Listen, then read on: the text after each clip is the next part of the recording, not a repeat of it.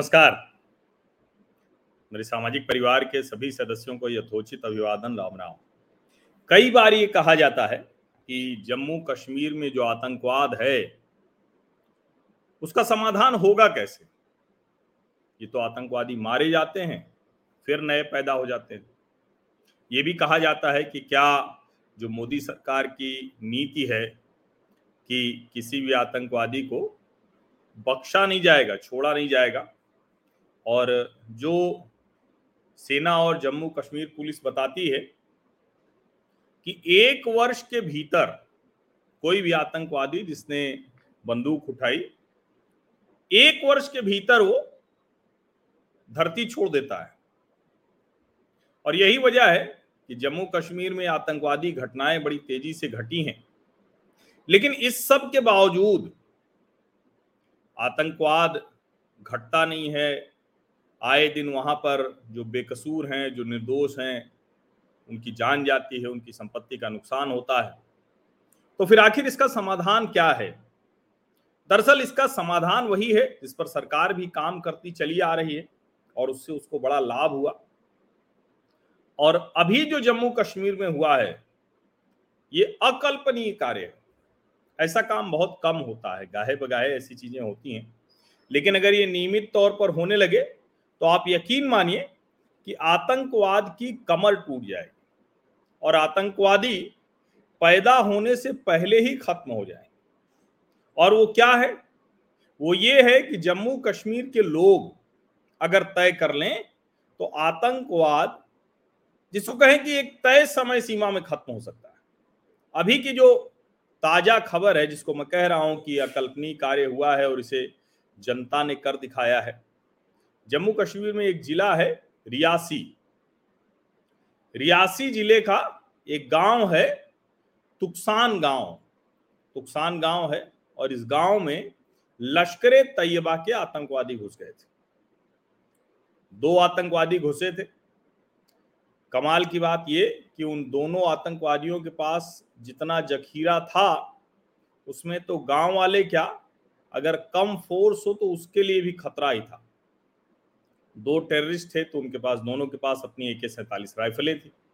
सात ग्रेनेड बम थे, एक पिस्टल और इतने असलाहा बारूद के साथ वो जम्मू कश्मीर के तुकसान गाँव में, जो रियासी ज़िले का है, वहाँ थे।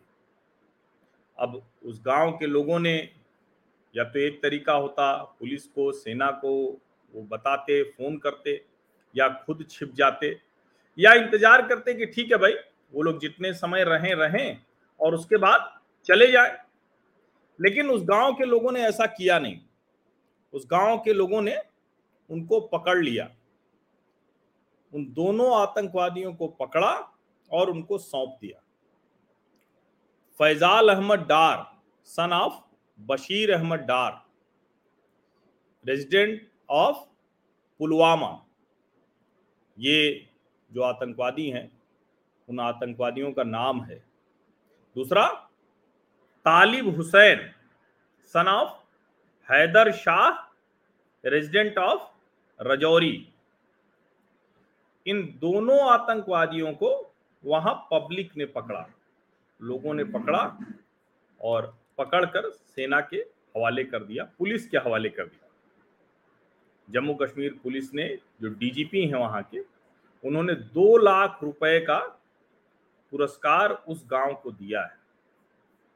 अब दरअसल पुरस्कार तो कोई पैसे से कोई चीज़ तय नहीं होती है ऐसे मसलों में, लेकिन ये दूसरे लोगों को भी एक साहस देगा, उनको भी इस बात के लिए तैयार करेगा।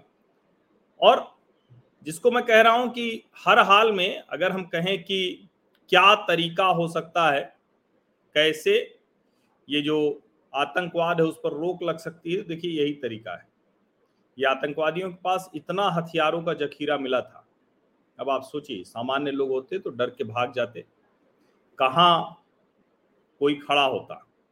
लेकिन यह भी सच है कि अगर अपनी जान बचानी है, जम्मू कश्मीर को ठीक रखना है तो लोगों को खुद खड़े होना पड़ेगा।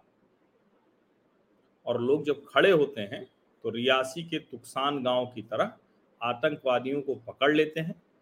और ऐसा नहीं है कि जो आतंकवादी थे, वो कोई हल्के फुल्के आतंकवादी थे। असलहा बारूद तो देखकर आप समझ ही गए होंगे। ये कैटेगराइज टेररिस्ट थे। इनको पुलिस और सेना खोज रही थी। और इसीलिए मैं कह रहा हूँ कि पुलिस, अर्धसैनिक बल, सेना, वो तो अपना काम लगातार कर ही रहे हैं। लेकिन अगर जम्मू कश्मीर को आतंकवाद से मुक्त कराना है तो वहाँ के लोगों को खड़ा होना पड़ेगा, अपने घरों में पनाह देना बंद करना पड़ेगा, और अगर उनके गाँव में घुस आए तो तुकसान गाँव के निवासियों की तरह ऐसे ही उन आतंकवादियों को पकड़ लेना पड़ेगा और पुलिस बाकी का काम करती है। जम्मू कश्मीर पुलिस बहुत सक्षम पुलिस है। बहुत बहुत धन्यवाद।